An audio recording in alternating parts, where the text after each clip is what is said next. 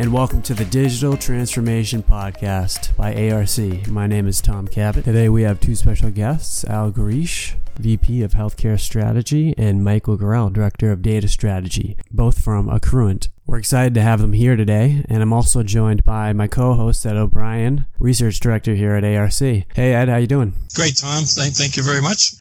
Uh, very excited. Uh, there's news on Accruent offering information data and some of it goes back for about a quarter of a century of for uh, ventilator maintenance as part of the larger solutions that they offer. First, Al Gresh, who is a who is with Accruent. Al, can you give a background on your, what you do and what started this whole idea of the genesis of this program? Because it's very exciting that the hospitals have access to ventilator data in this regard, but also you do an awful lot in other areas. So it's uh, quite an exciting news from what I can see. Yeah, thank, thanks, Ed. I'm Vice President of Healthcare Strategy for Accruent, and Accruent is a provider of computerized maintenance management software in the healthcare space. Uh, we, we also have CMMS products in other um, industries and verticals. We, we provide uh, lease management solutions, capital planning, space management solutions, and in addition to the software that we provide, uh, we also focus uh, helping our customers get better and more efficient utilizing our software. There's a lot of industry expertise within Accruent that is available in, in all verticals. Yeah, wow, that's great. Would you mind expanding a little bit on some of those verticals? And tell us a little bit more about Accruent, if you wouldn't mind. Uh, sure, thanks. Uh, so Accruent is the leading provider of intelligence solutions for the built environment. And in, in our case, that built environment is hospitals and, and hospital systems. We also span real estate, uh, physical and digital assets, and the integrated technology systems that connect and control them. So as you can imagine, that means equipment and buildings and everything within the hospital systems that you know keep them open and, and able to take care of patients. We, we serve more than 10,000 customers in a wide range of in- industries in more than 150 countries around the world. Sounds like you guys are doing an incredible job given the circumstances globally right now. So what's and, happening in the industry overall? Is it uh, you know we know it's unfortunately with uh, with with COVID nineteen, but you know, your your background goes back um, quite a while with the hospitals. Were they uh, were they um, searching for information? Did you have a, uh, some uh, thoughts that maybe you could share uh, separately? What kind of got this in motion to offer this uh, this app to hospitals?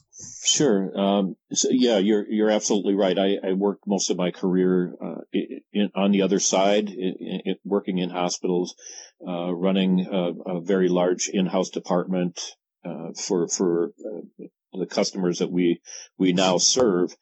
And um, so so I have a, a lot of uh, background knowledge on what's happening and um, you know what challenges those folks are facing. Um, so what's happening today, uh, if you can imagine, if you're watching the news, things are changing mm-hmm. Daily, even hourly. Uh, you have a lot of work f- from home uh, staff that that uh, wasn't previously doing that. Essentially, anyone that's not uh, directly associated with uh, direct patient care or supporting those folks are, now compelled to work from home. the financials that are that are hitting uh, the hospitals right now uh, are, are, a huge impact. Uh, mm-hmm. The the margins for the average margin for uh, not for profit hospitals in um, the U.S. today is about 1.6 percent, which is wow. razor thin. So you know any any hits to that uh, can can flip them over to the to the to the red side. Mm-hmm. And uh, you know, you think no elective procedures being done; those are the procedures that they typically make money on. There's uh, a capital freeze uh, in a lot of places now because they they don't want to spend uh, any of their planned capital uh, in case they need to spend uh, additional funding on on equipment that they hadn't planned for, and, and that's kind of what got us to, to this point. There's, um, as I'm sure you've heard, a lot of equipment shortages, mm-hmm. and uh, particularly with the ventilators. And what that means is that you're you're compelled to make optimum use of the the units that you have because every every hospital in the U.S. is experiencing the same issue. Uh, mm-hmm. You think about the hot zones like New York who are getting the, the lion's share of mm-hmm. these cases, you know, have have eaten up a lot of a lot of the available uh, equipment. And uh, as you can see, the numbers climb across the country. You know, ventilators is the, the primary device that people are, are trying to get their hands on. Mm-hmm, so, mm-hmm. Um, w- with with uh, the availability being uh, short, uh, you know, we need to make sure that our our customers uh, have optimum use of what are are using what they have uh, and, and and getting things turned around. So, with this uh, part predictor tool, it it it provides a, a, based on 25 years of, of actual service data, uh, what they would need for both planned maintenance and corrective maintenance, mm-hmm. uh, so that if one of these devices does go down, the, the hospital can turn that around as quickly as possible. Mm-hmm. Because the need is is uh, as, as as great as it's ever been. Right, right. And I know from Accruent, and I know in other discussions we've had, but um, even from this perspective, the the difference between uh, uh, preventive maintenance and predictive maintenance, and, and, and focusing on the latter is something you've done. Can can you share some of the, for example, some of the um, uh, not only from the data, but from what you've seen from uh, maybe job plans or work plans, uh, kind of the difference and what, why why not only this app can make a difference, um, but also just in general what you do for hospitals across the board, the, the predictive maintenance perspective. Uh, can you share your thoughts on that? Sure, absolutely, and, and I'll, I'll let Michael get mm-hmm. into mm-hmm. the, the, the detail of, of the tool itself. But in general, uh, you have uh, two different uh, types of, of maintenance that's done on, on uh, any any uh, medical device. One is planned maintenance, and those are activities that you you have to complete uh, at certain intervals. Mm-hmm. And and uh, specifically with ventilators, there are things like O2 sensors that uh, need to be replaced at at, at uh, certain intervals, mm-hmm. and and so knowing when you would need those and getting those ordered sooner rather than later uh, is is key to getting those devices turned around. Mm-hmm. On the on the uh, corrective maintenance side, one of the things that the tool does a great job of providing is is predictive information mm-hmm. about based on historic uh, repair information when when does this thing typically fail and how does it fail so having a clear understanding based on what makes and models of ventilators you have in your fleet understanding what you're going to need mm-hmm. uh, is is uh, w- what we felt was going to provide uh, some some tremendous value to the industry. Uh, in addition to that, uh, we created some reports, uh, some standard reports that for all of our healthcare platforms that we felt would bring value. Um, things like um, you know coding the, the work that's related to mm-hmm. COVID 19. Uh, so, I mean, you, I'm sure you've heard about the CARES Act and mm-hmm. the amount of money that's, that's, uh, going to become available, but, um, we want to help hospitals identify that, that work proactively so that if they need that information in order to get, um, funding from from, uh, from the CARES Act, they would have that readily available. Uh, additional reports around things like workload management, mm-hmm. um, and, and, again, uh, re- reports around uh, specific device types that, uh, that that, are becoming in, in short supply. Mm-hmm.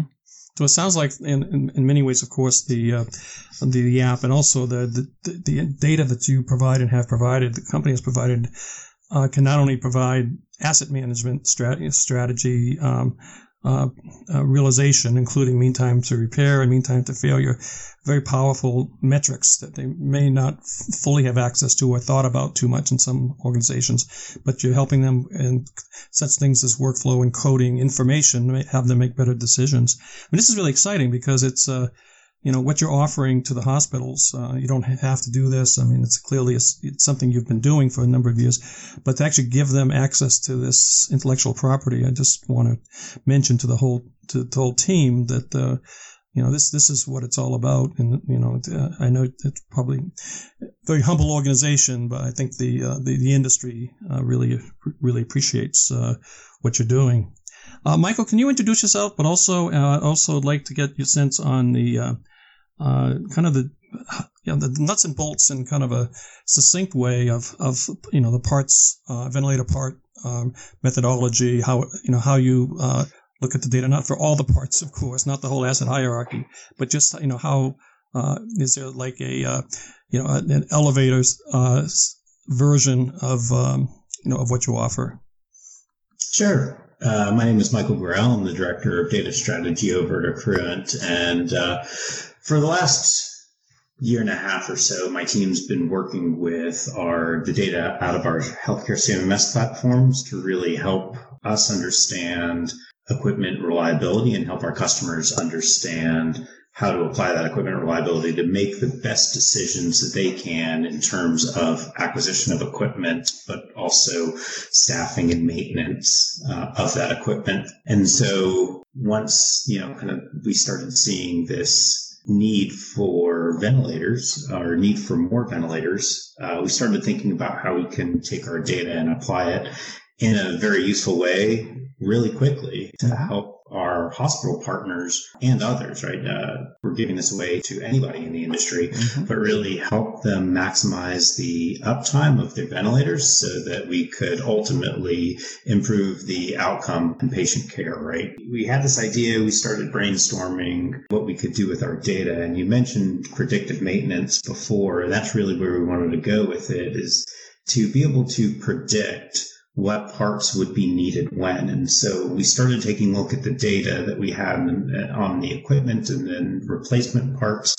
We realized that we could analyze and mine our data in an aggregate form so that we could see when equipment breaks mm-hmm. based upon the age of the of fleet of equipment. So we've aggregated all the data together and we're now able to tell a hospital if they have four year old ventilators of a particular make and model, what are some of the parts that we're going to predict that they need within the next three months? Outstanding. Mm-hmm. So they can uh, maximize uptime, presumably, if they have, first off, to know what might happen, but also to have parts on hand or readily available uh, when it happens or hopefully before it happens. So keeping uptime at a, at a maximum. That, that's perfect. Exactly. And, and not only just the hospitals themselves, but we've also started talking with some of the part distributors as well to mm-hmm. ensure that the full supply chain is aware of what materials are going to be needed uh, mm-hmm. uh, in these in these times. And how are the hospitals? I mean, uh, are they? Uh, I know quite a few, probably a little over half, are your clients, anyways. And like in any implementation, I'm sure some use some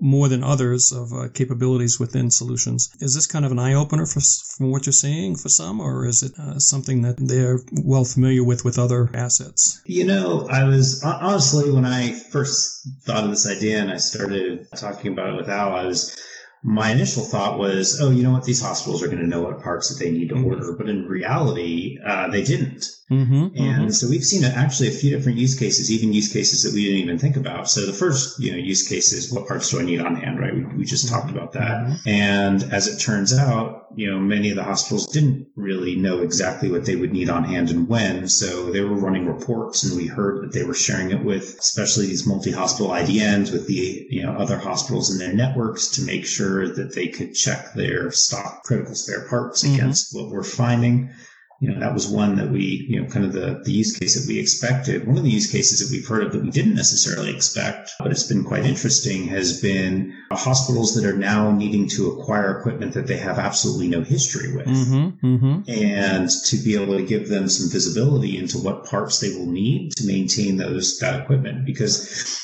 you know, they might know, they, they, might at least have an idea of how many oxygen sensors they run through with their typical equipment, but they don't know how many sensors or, yes. you know, filters or what have you parts mm-hmm. they would need for equipment that they've never had. So we're giving them visibility into this as well. So wow. that was kind of an interesting Very powerful. There. I would think too with the, uh, those that are coming out, uh, even though they're limited of, from, uh, you know, from the national stockpile, like you say, it's, you know, you're starting with a blank slate and having some idea on what may need to stock and what I may need to get it running. If it's, if it's an, if it's a, you know, if they're models that are old and something that they're not familiar with. In, in some ways, this can give, give them some, at least some backup information to, you know, start heading down that road and getting them into, into service, I would think. Yeah, that's also a really good point, too, because we do, we are seeing a lot of hospitals, not only just out of the national stockpile, but out of their own retired assets. Ah, we mm-hmm. see retired assets that are coming back. And so being able to not only know what preventive maintenance needs to be performed, which we can do through you know, our CMS mm-hmm. tool, but then also being able to predict what parts they need to continue to keep them running because they may not have been using this equipment for who knows how long, right? Sure, sure. So giving them again that visibility because we are taking into account, you know, data from 20, you know, 20 years worth of data, right? Mm-hmm, mm-hmm. Uh, so chances are we have data on that particular ventilator that may have been out of service. Wow, that's that's very powerful. So, and this could be for Al as well. What's next? What are you seeing? Uh, clearly, learning some new things every day.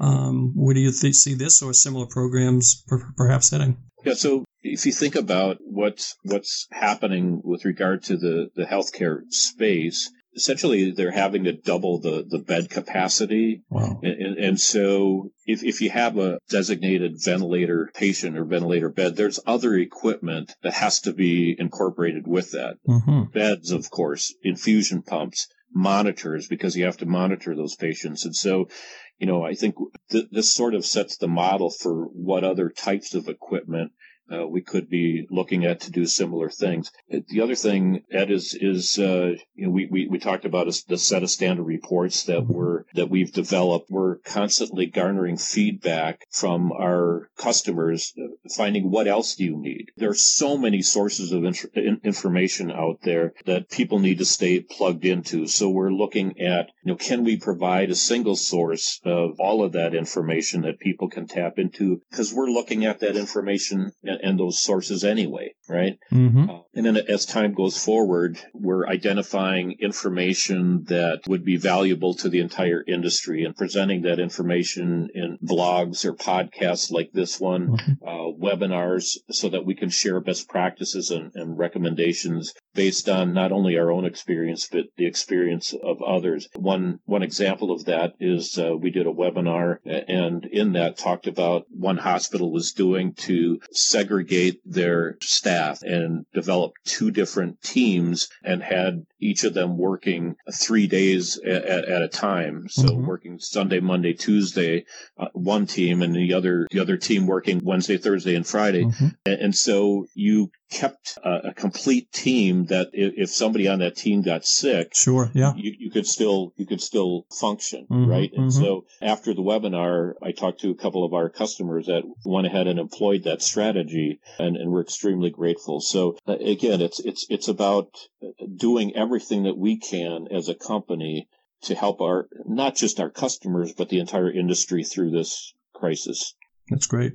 Now, for, for Al and Michael, is, is some of this thought process now kind of new and enlightening in some ways? And what was kind of the pivot? What is the pivot? What do we see going forward from this as a as a country and as kind of thoughts as we head into the next year or two of across the board on healthcare?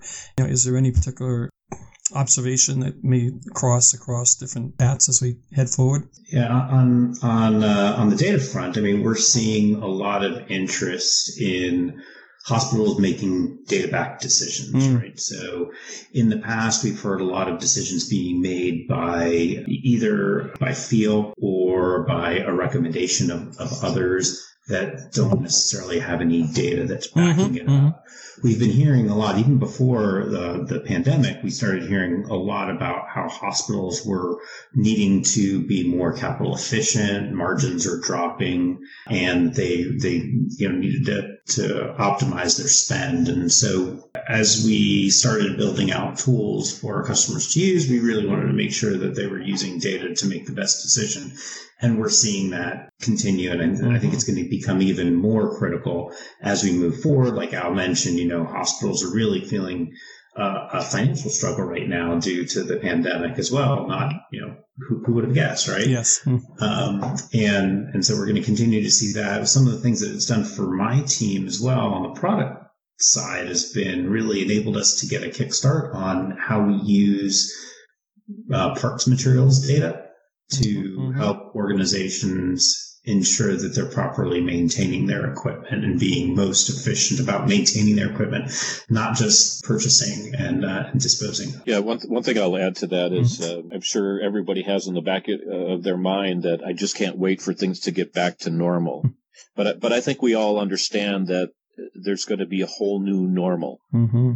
That's going to come out of this. And uh, I think in particular, as Michael alluded to, around the area of of efficiency and optimum workflows. This is going to uh, uncover less than optimal uh, mm-hmm. processes and workflows that are that uh, have been going on, and and I and I think after this, there's going to be a whole lot of people that don't ever want to go through this process mm-hmm. as un- unprepared as as many have been and what do i need to do in order to streamline my processes and workflows. And I, I think, uh, you know, that's an area where we can provide immense help for the healthcare industry. Good point. And, and the point earlier uh, made about the data driven decisions and this being part of our digital transformation podcast, something we've been talking about for a long time is just, you know, using information from data, not just data. And uh, it sounds like you're helping your your customers and, and, prospective customers to make that move to make make good use of data.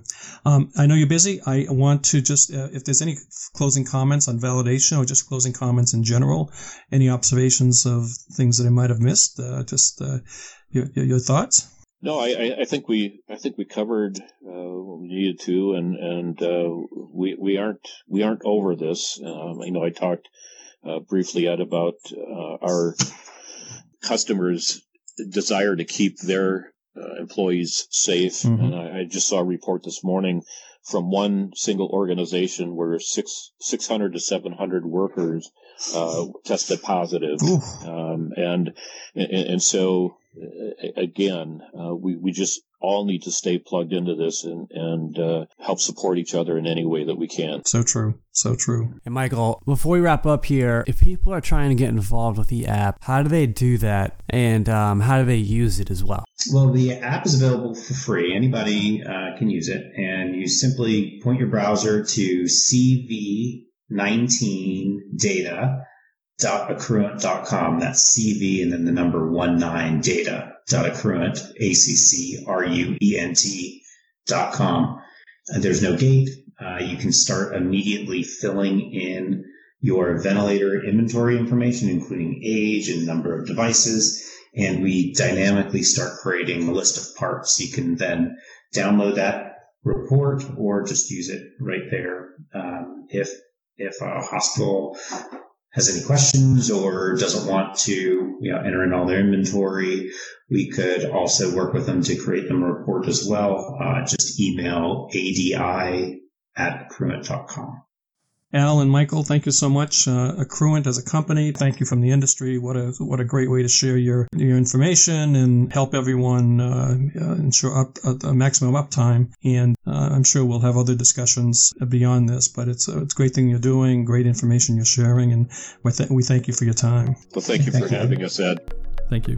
Anybody who's interested in getting more information, you can visit us at arcweb.com or on our streaming platforms, Digital Transformation Podcast. You check out our Smart Cities podcast too as well. Thank you, everybody, and have a great day.